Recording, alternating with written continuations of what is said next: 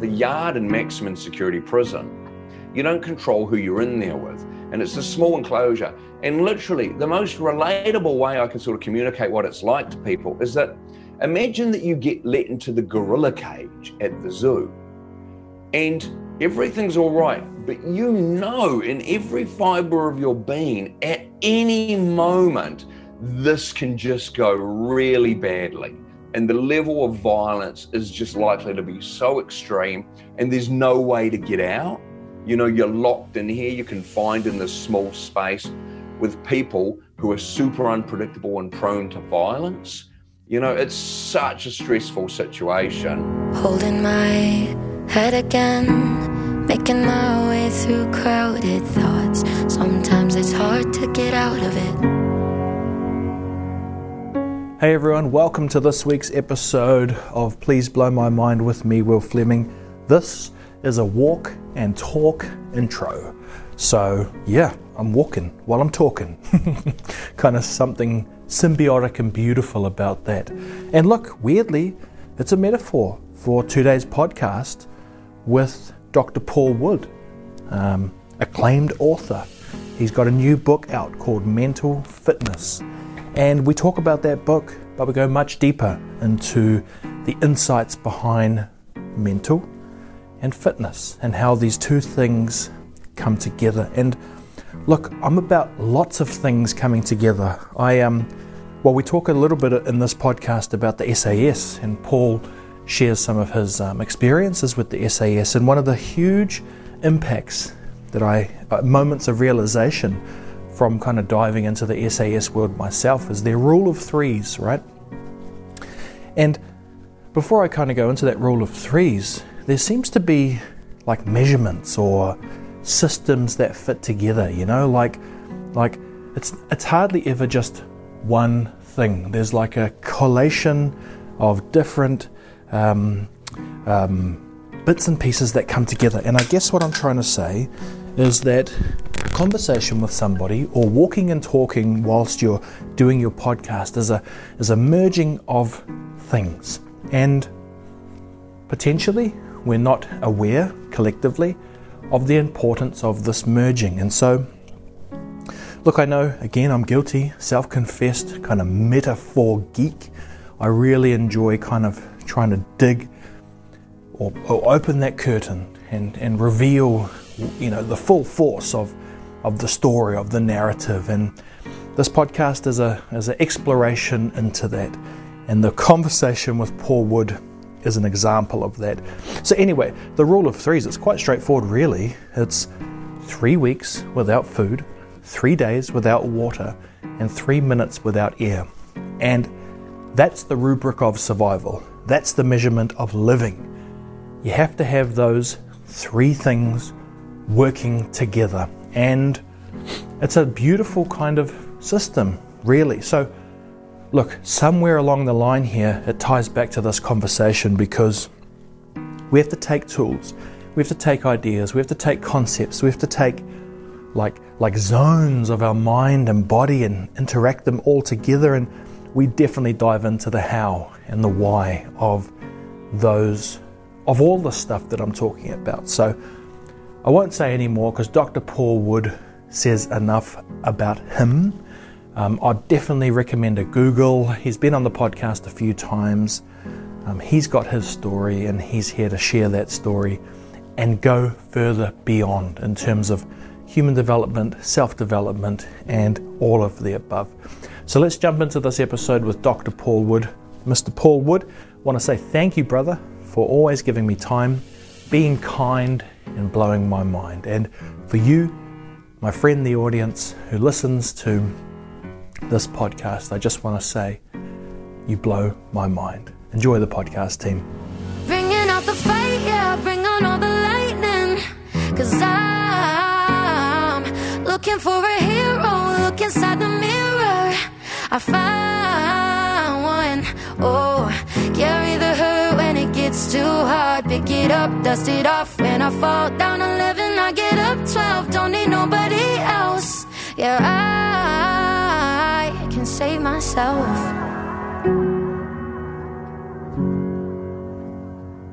Right, we're straight into it, Dr. Paul Wood. Thank you, man. You got the new book out. We've got this kind of weird relationship, you and I, where it's like once a year we catch up, and you seem to have a book like more often than not. And so it's just, it's beautiful. And look, I want to jump straight into it because the name, Mental Fitness, okay? And I want to kind of bring this thing up to you that we talk about this stuff like it should be logical, like it should be easy. I mean, it's simple, but it's not easy. What is it about us, Paul, that gets us, you know, we hear or we get the list, you know, we know what we need to do, then we don't do it. And I'm just trying to work my way through that. You know, your book hopefully will cover that for us. Yeah, look, I think that the challenge is we start at the wrong place a lot of the time. I think that's one thing. I mean, you know, often we have the wrong idea about ourselves and about what's possible. You know, we create our own limitations. Oh, I wonder if I had a previous best-selling book about that called How to Escape from Prison, right? But I think what I'm trying to tackle with this one is that, you know, being a better version of ourselves, having a greater capacity to flourish through adversity, to take on challenges, to pursue your potential, man, it's small steps that make a big difference over time. What do you reckon is the most common derailer when people decide they want to get physically fit again? Well, what do you reckon is the most common mistake? Common mistake. Yeah, come on, bro. It's like new year. I've decided I'm going to get fit and healthy again. Yep. So I get all the gear. I get out there. I run. I realize how hard it is, and then that's me done.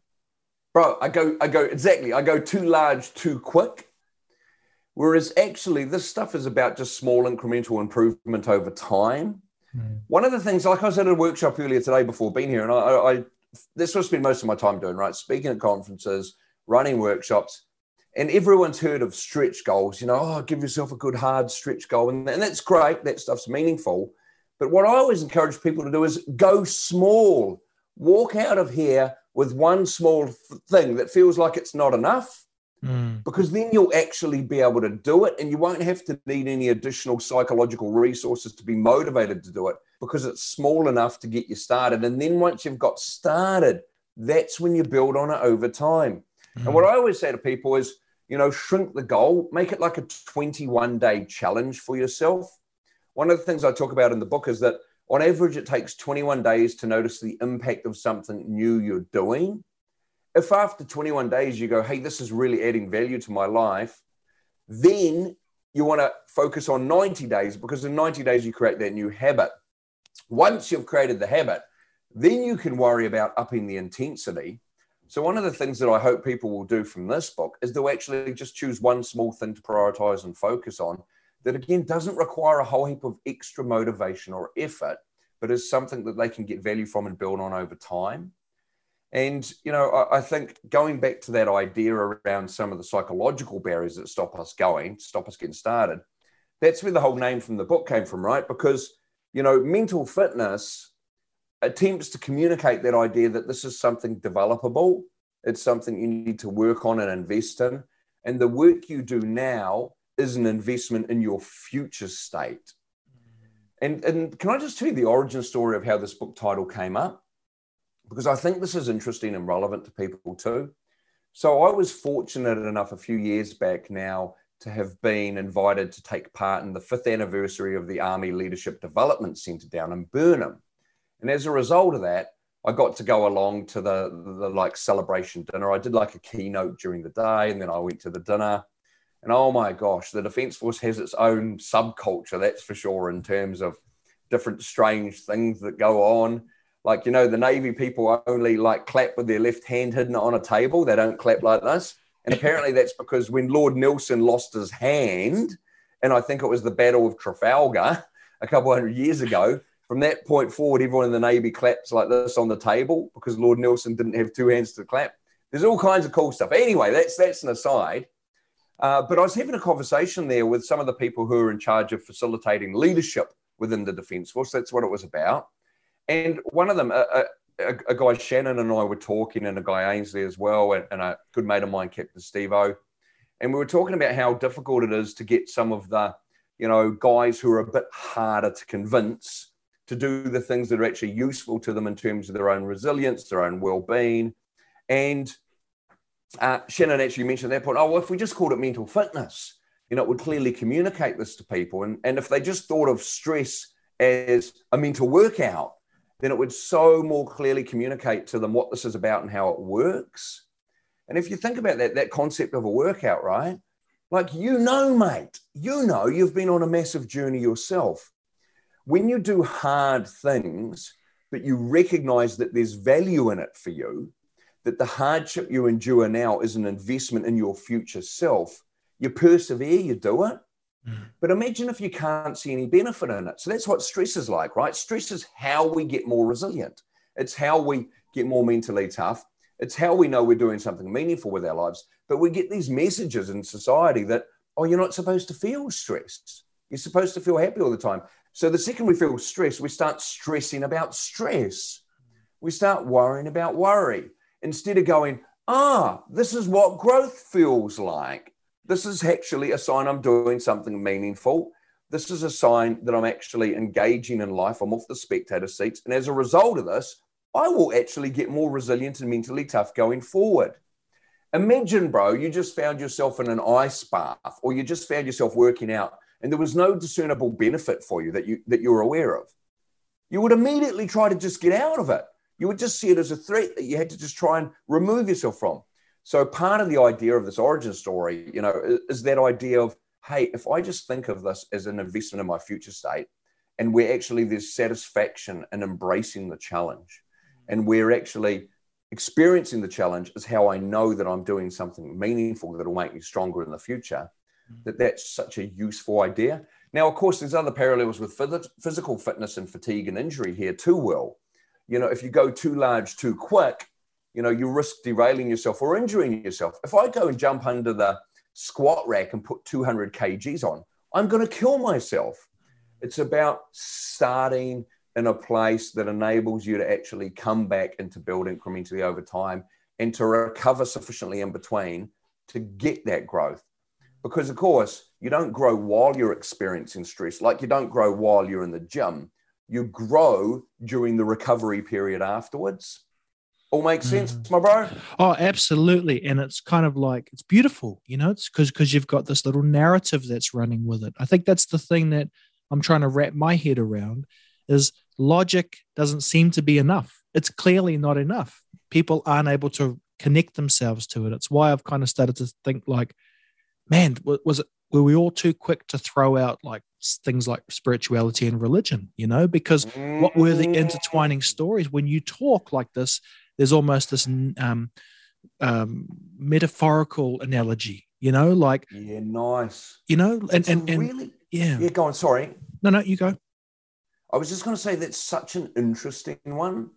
You know, it's interesting to me for a couple of reasons. Like, you know, as part of writing this book, I had the distinct honor and privilege of being able to watch the SAS do some of their training and get to work with the Defence Force psychs and Special Forces psych and that sort of stuff. And it was interesting because I was asking them, hey, so how can you predict who's going to succeed and who's not? Because, oh my gosh, you know, that is a serious filtering process.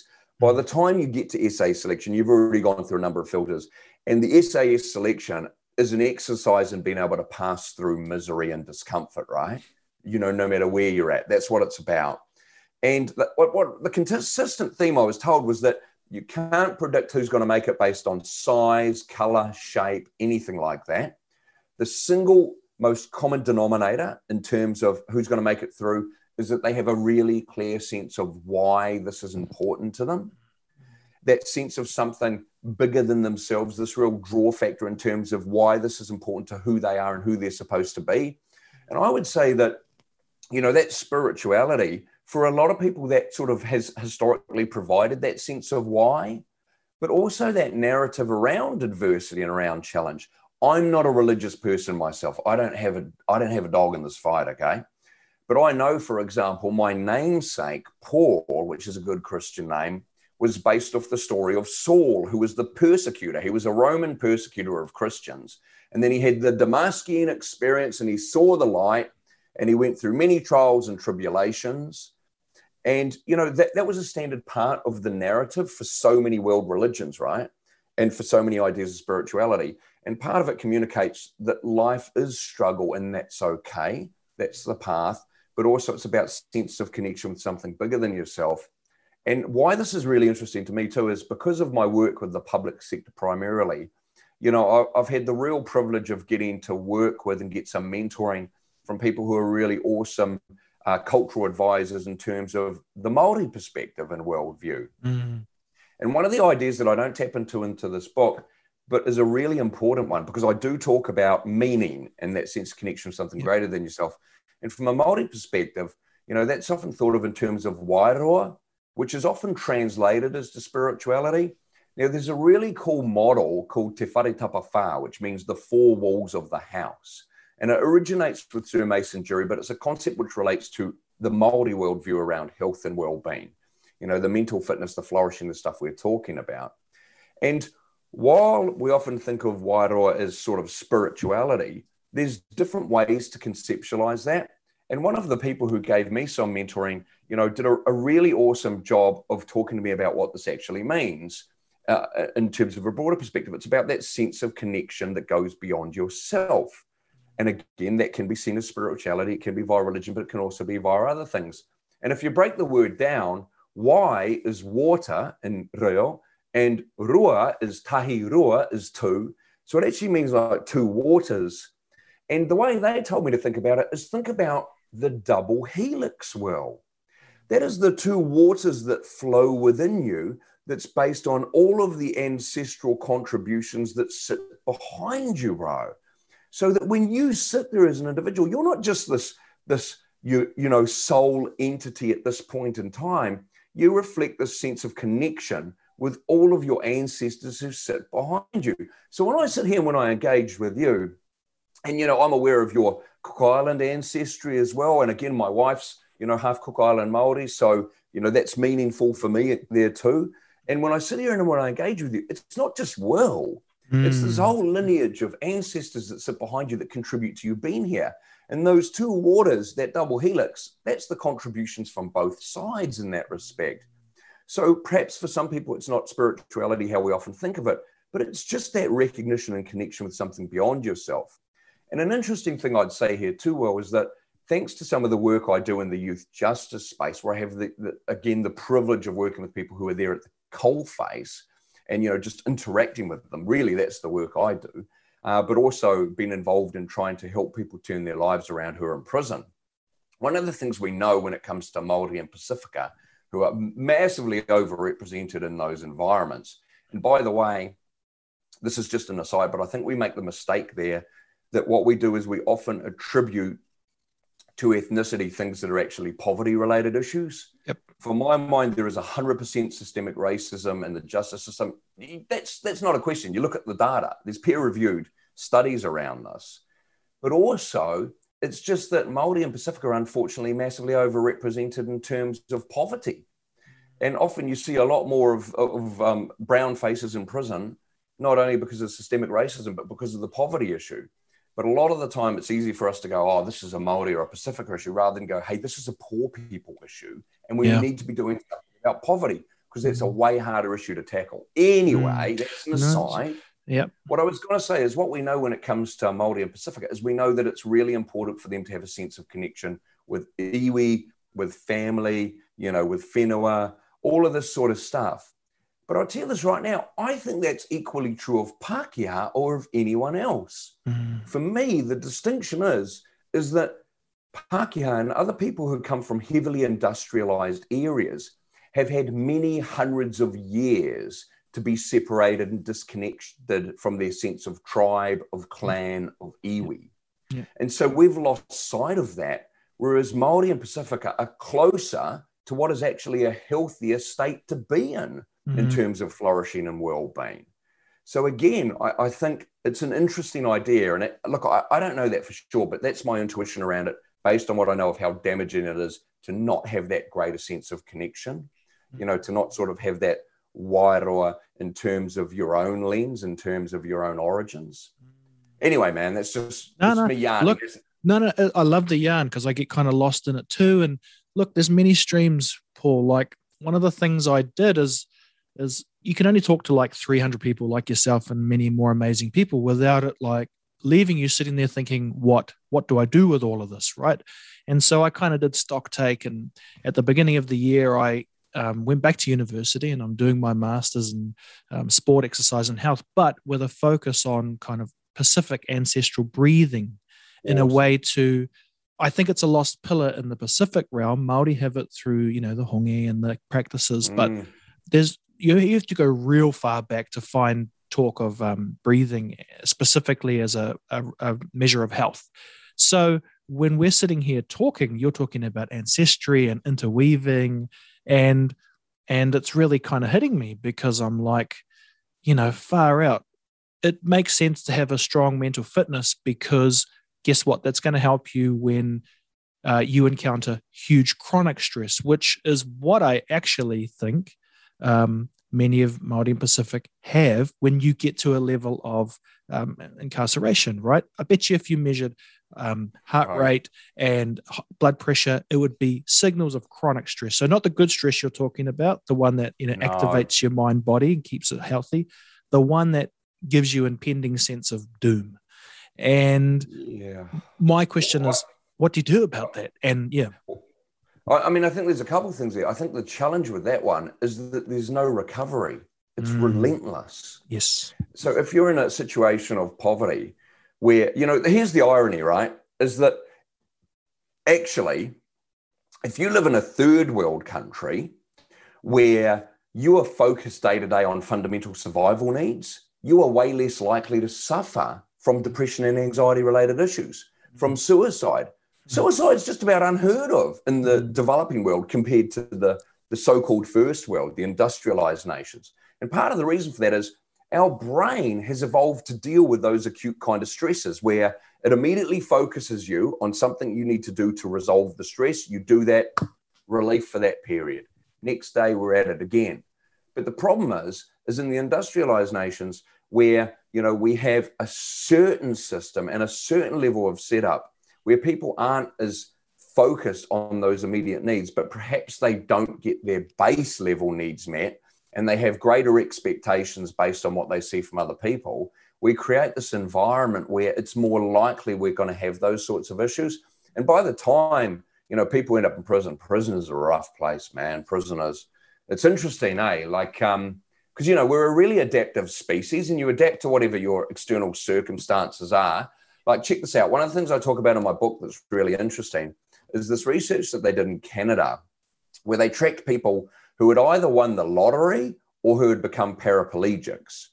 And they tracked a number of people over the course of a year. And what they found is whether you won the lottery or became a paraplegic, within the space of a year, you were basically back to your base rate level of well-being and happiness before that happened. So getting a whole lot of money or losing the use of your legs didn't actually radically impact your general sense of well-being. And part of that is because people's expectations shift according to their circumstances, right? But an interesting idea there is that often we, even in an environment like the prison, we can sort of adapt and get used to it to a certain extent. But I suppose the differences in the prison environment is there is ongoing and constant threat. And that's one of the challenges. One of the things we know from that research is that one of the things that does radically reduce your general well-being is chronic pain. If you end up in a situation where you have chronic pain, that is massively going to impact on your day-to-day well-being. And I would say prison can be the same in the sense that it's a chronic threat environment. Now, unfortunately, the sad thing is that's not an unusual circumstance for a lot of people who end up in prison. A lot of those people are people who've grown up in households where domestic violence was rife, where violence was the norm, and then they end up in prison.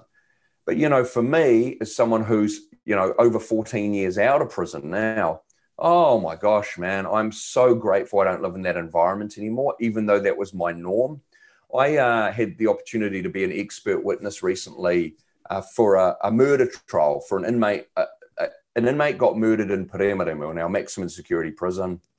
And a number of people were arrested for that. The person who ended up pleading guilty and getting convicted for the murder was the right person.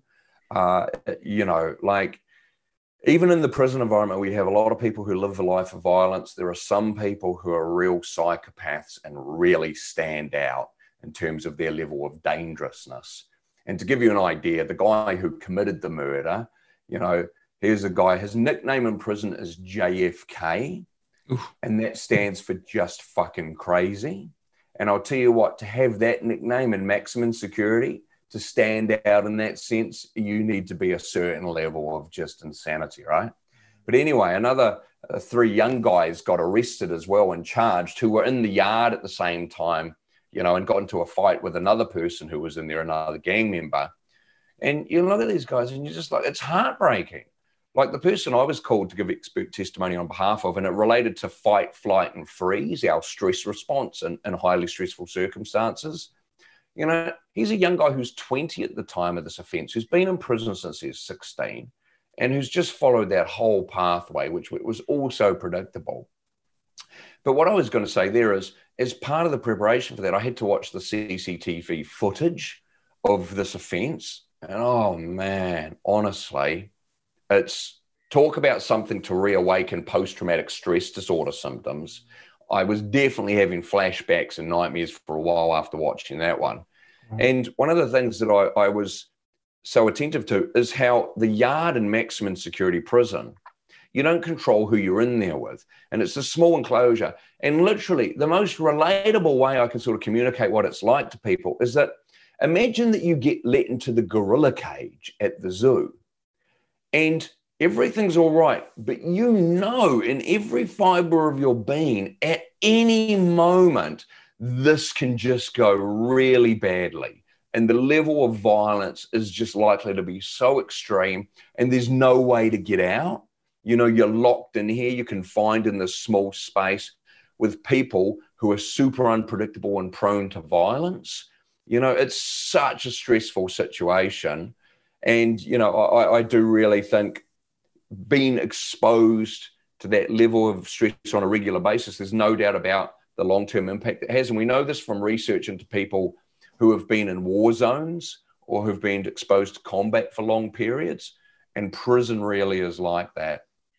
Paul, why? I mean, look, why is it like that? If the research...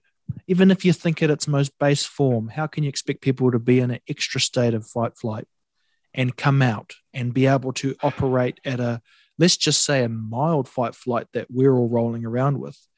So that's what I kind of can't grapple, is that what external forces make it like that? If the research says, or if just like you think about being a parent, if the job is for these places to say, you stay here till you're ready to go.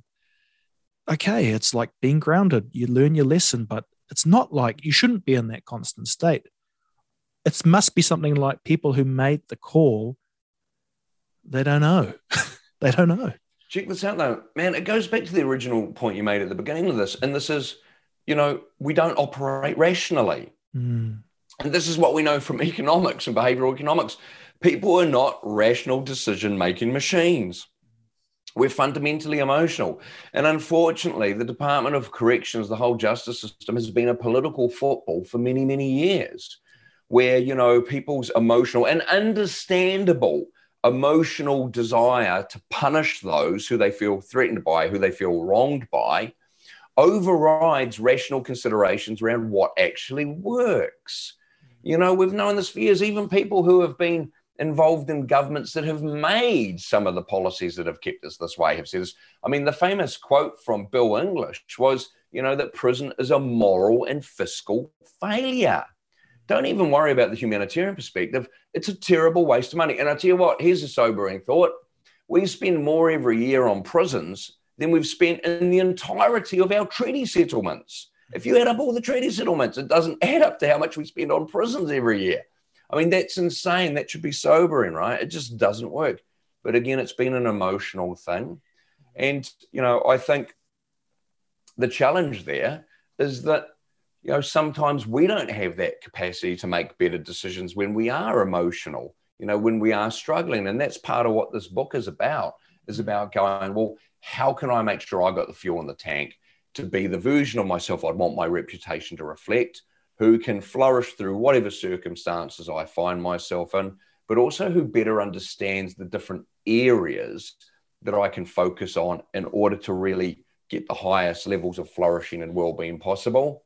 Mm. You know, often stuff like this, Will, is focused on a deficiency. Oh, if you're really struggling with stress, here's a book to help you.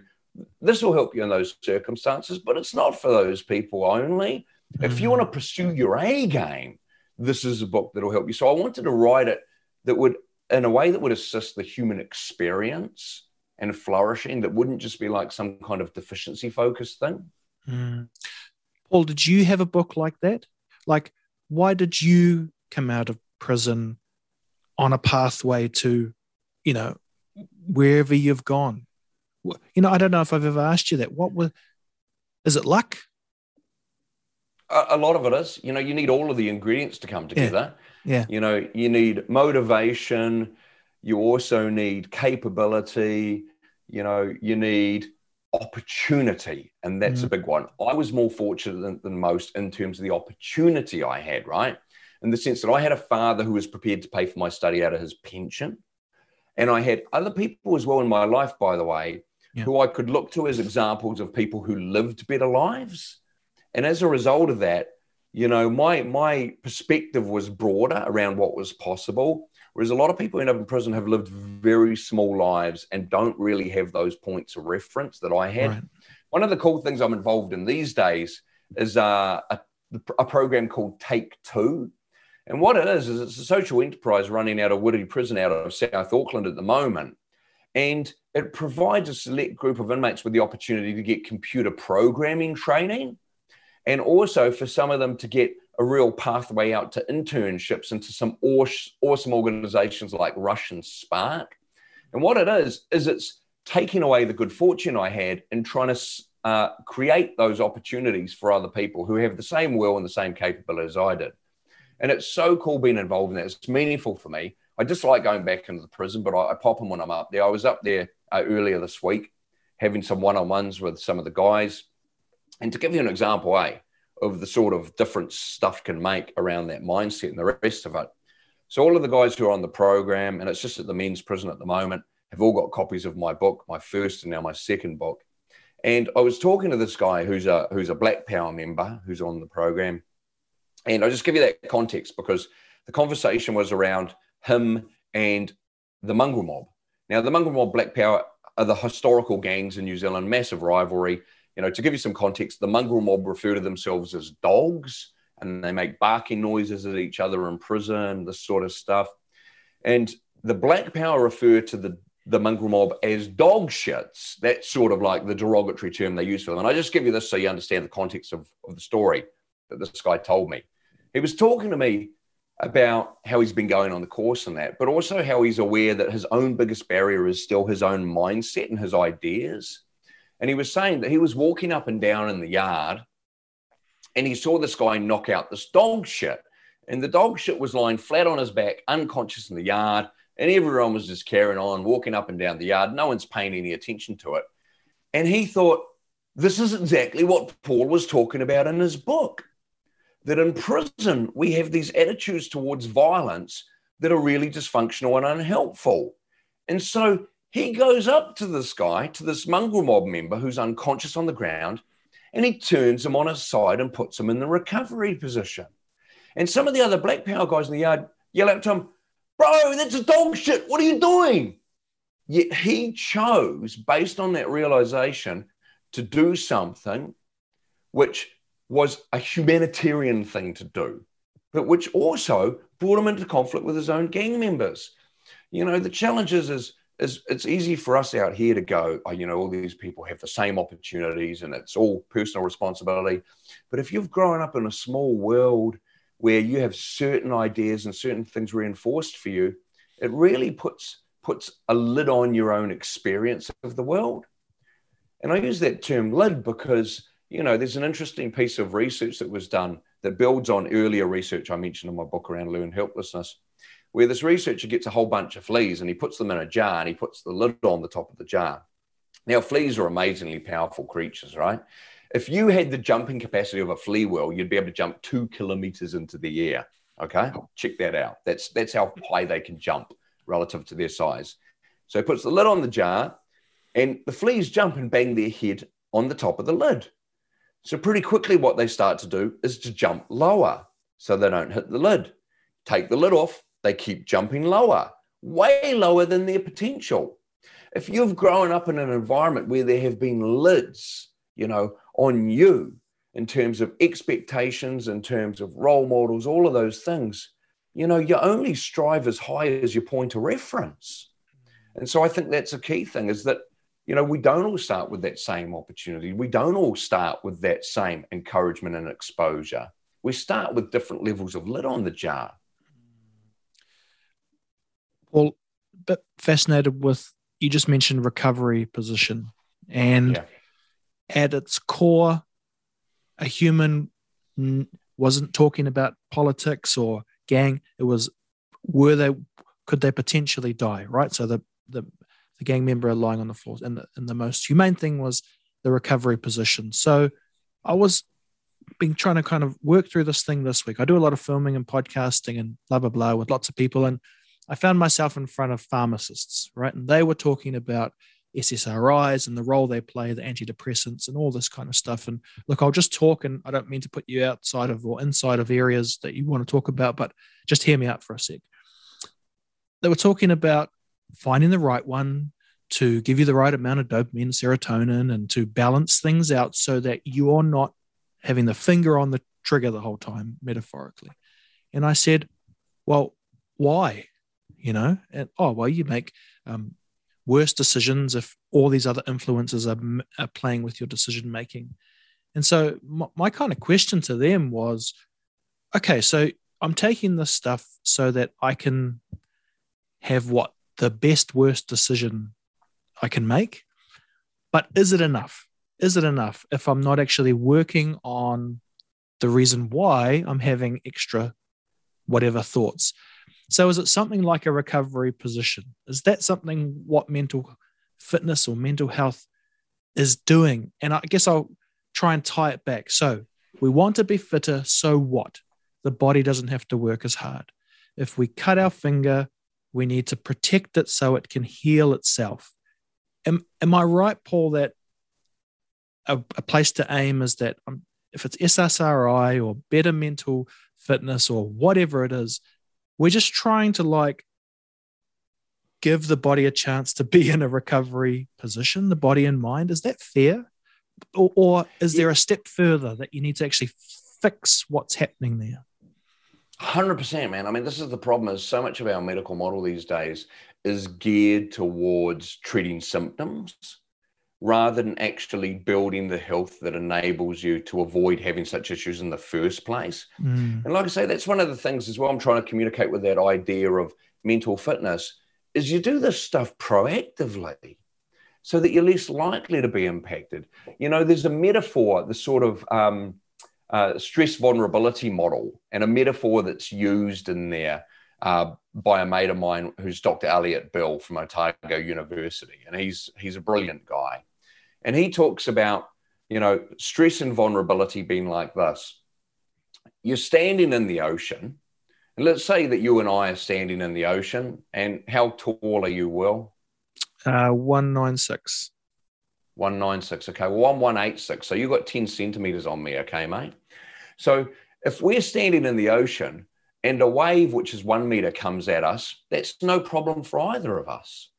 But if we're standing in the ocean and a wave comes that's 180 centimeters, you know, that's going to hit me and cover my mouth if I'm just standing there, whereas you'll still be okay. We don't all start at the same place in terms of stress and the risk of it. But check it out. All of us can benefit from learning how to swim, right? Because if a 3 meter wave comes, mate, that 10 centimeters ain't going to save you. It's going to be around the skills that you have learned and you have developed, which enable you to better cope with stress and be less vulnerable to it. So the problem is at the moment is what we're doing. We're addressing a lot of symptoms without going, actually, how can we give people the skills which are going to build their capacity to cope, reduce their vulnerability? And check this out. You can extend the metaphor further. How about if you're swimming between the flags and you have support people who can also help you out? And again, that's where we go back to this connection we were talking about earlier, which is still so readily obvious to Māori and Pasifika, but we've kind of lost sight of in terms of the whole rugged individualism of the West and the nuclear family. But it's equally true for all of us. We're all the same social species. You know, it's a really key idea. And I think as well that we can look at this in terms of the COVID situation. So I'm lucky enough to be married into a family of some people who are really onto it in terms of, you know, general health and fitness and exercise and all of that. And my father-in-law, for example, and my wife always going on about why aren't people having the information around how they can build their immune systems, how they can be healthier and therefore less likely to be negatively impacted by COVID should they get it. Instead, it's all around, you know, the preventative measures like social distancing and the rest of it. But I haven't seen any information out there around how do you actually build your immune system? How can you be healthier in terms of diet, in terms of nutrition and the rest of it? Because what happens is, as soon as anyone goes in that direction, then, you know, they start to get accused of being associated with conspiracy theorists and all this other stuff, right? But again, it's this tendency to want to address symptoms rather than underlying causes. And don't get me wrong, you know, if you're someone who has suicidal thoughts or otherwise, or who's really suffering, sometimes it's a triage situation where you need those medications just to help stem the flow, to get you back to where you need to be. But it's definitely not the solution. It's not enough. It's only about triaging those immediate symptoms. So that's my position. And look, I'm not, you know, I'm not a pharmacist. I'm not a medical doctor. But that's my lens on it, my opinion on it, based on my knowledge and understanding. It's funny how we have to preface it with that stuff, but you are a father, a husband, a member of society, someone who knows a lot, who went off and got a doctorate, you know. It's like, it's okay too to say, hey man, these are my thoughts, you know. And I just find it strange in society. We've got to kind of say, but you know, I don't know what I really mean. Paul, we're going to kind of wrap it up, but I wonder if I could test something with you. So, part of this study journey is I have to do this academic writing, and I hate it so much.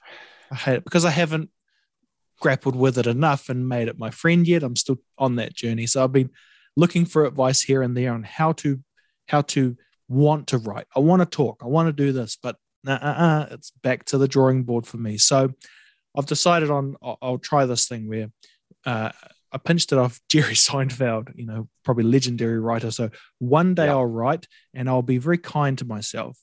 And the next day I'll come back as an SAS person, you know, and I'll just like, I want to read you something I wrote, just very short. And can you play the SAS person? All right. Okay. So relentless pursuit of excellence is what you're talking about there. That SAS value. You can tap on the table. Okay. So this is a piece I wrote just around like, look, we talk about suicide and culture. And my question is, well, why is it better to live? And I know that seems obvious, but if you actually ask that, I don't think people have really thought through that, because you really need to think through it. If you're going to pursue a life which is full of good shit and bad shit, you got to make a call. And so I attempted to kind of like, here we go. So it's very metaphorical, but anyway, read it to you and then you just brutalize it. Okay. Fire away, my man. It was a long run, a hard run, much of it uphill, but I'm still here. Twists and turns through night and day, a century in a week, in a blink. When I look back, what should I say? A good life lived? Who's to say, but I'm still here. Many memories of past, some good, some bad. That one time, though, I'll tell you about it another time, because I'm still here. Asked to give advice, but that's not my job. The answer is clear, because you are still here. So there's something about you got to be here. And I think I just never hear that, you know? I never hear that anywhere, that it's worth being here. And so anyway, what are your first thoughts if you're the SAS guy? Well, a few of them, you know. One of them is that idea that it so goes back to this notion that it's not supposed to be easy. Again, expectations, right? If you think it's supposed to be easy, you're never going to deal with the challenge. Whereas if you can look at the challenge that you're talking about, then when I hear that, I hear a sense of satisfaction. embracing the challenge. Stress is a challenge to be embraced, not a threat to be avoided. I'm still here. I've done it. I've conquered it. Yeah. I hear that, even if I'm here today. And that's part of that sense of why. It's that, for me, when I hear that, it comes to mind that Nietzschean quote, if you have a why, you can bear almost any how. You need to have a clear sense of why.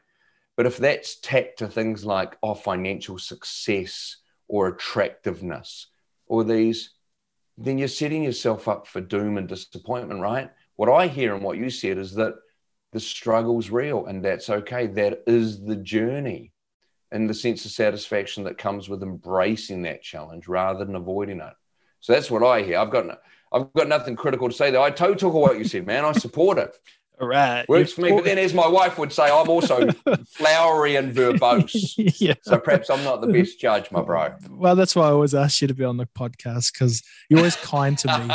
You know, I kind of, you know, and there's plenty of people like you who return guests, and it's just, it's good shit, because I feel like that you're kind to me, but you also get to explore your ideas and promote your ideas, and they're awesome ideas, because, you know, I don't want actually government in that to drive our why.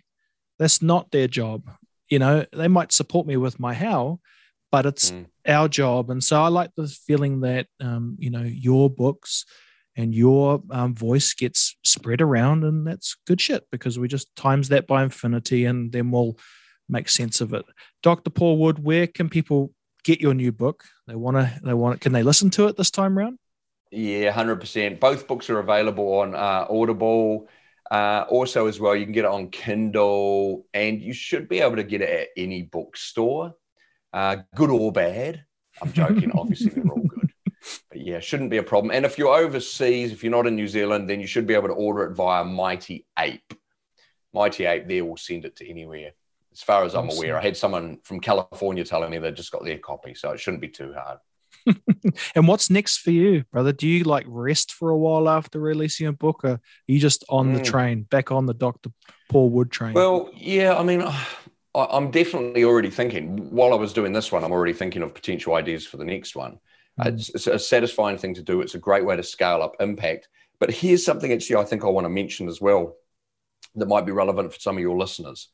You know, like a lot of people who listen to this type of podcast are people who are striving for their own potential, people who are a bit driven, people who are go-getters. And what we talk about in neuroscience is that people like that are often what's called dopamine dominant. Dopamine is the neurotransmitter associated with motivation and movement, you know, having a bit of ants in your pants, associated with what I call the chronic dissatisfaction of the overachiever, the person who's always focused on what's next. One of the things that we know is if you're someone listening to this, watching this, who relates to that, then a really useful thing to do that I deliberately do in my life as well is make sure you actually savor your achievements and the things that you do. Don't just move straight on to focusing on to the next goal. Actually have visual reminders or other things in your life that enable you to prolong the emotional, the psychological benefit you get from your achievements. Don't waste that opportunity. It won't come naturally to you, but it's something you need to be disciplined about to really get the most out of it. So I'm actually savoring this at the moment. Well, I've got ideas, but I'm savoring this at the moment. Awesome, man. You better start growing that beard. You're that wise guy. Hey, just a huge beard and some thinking pictures.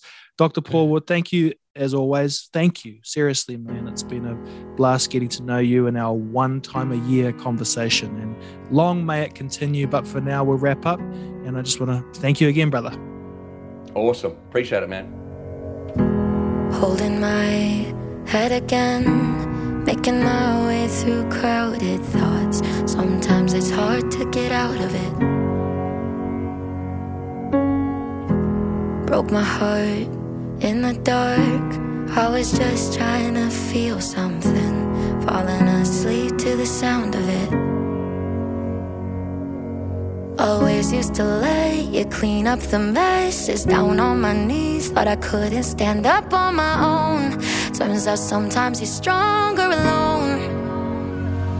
Bringing out the fight, yeah, bring on all the lightning. 'Cause I'm looking for a hero. Look inside the mirror, I found one. Oh, carry the hurt when it gets too pick it up, dust it off. When I fall down 11, I get up 12. Don't need nobody else. Yeah, I can save myself. Got burned, but I learned. Our scars make us who we are. Now I'm 10 feet tall over my demons. Remind me no one's got me like myself. Yeah, I love me without any help. I'm the best thing to believe in. So I'm bringing out the fire, yeah, bring on all the lightning. 'Cause I'm looking for a hero. Look inside the mirror, I find one. Oh, carry the hurt when it gets too hard. Pick it up, dust it off. When I fall down 11, I get up 12. Don't need nobody else. Yeah, I can save myself.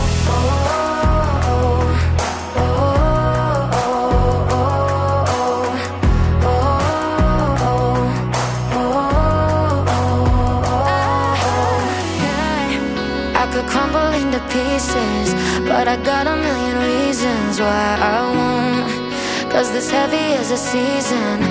The sun is always right behind the storm.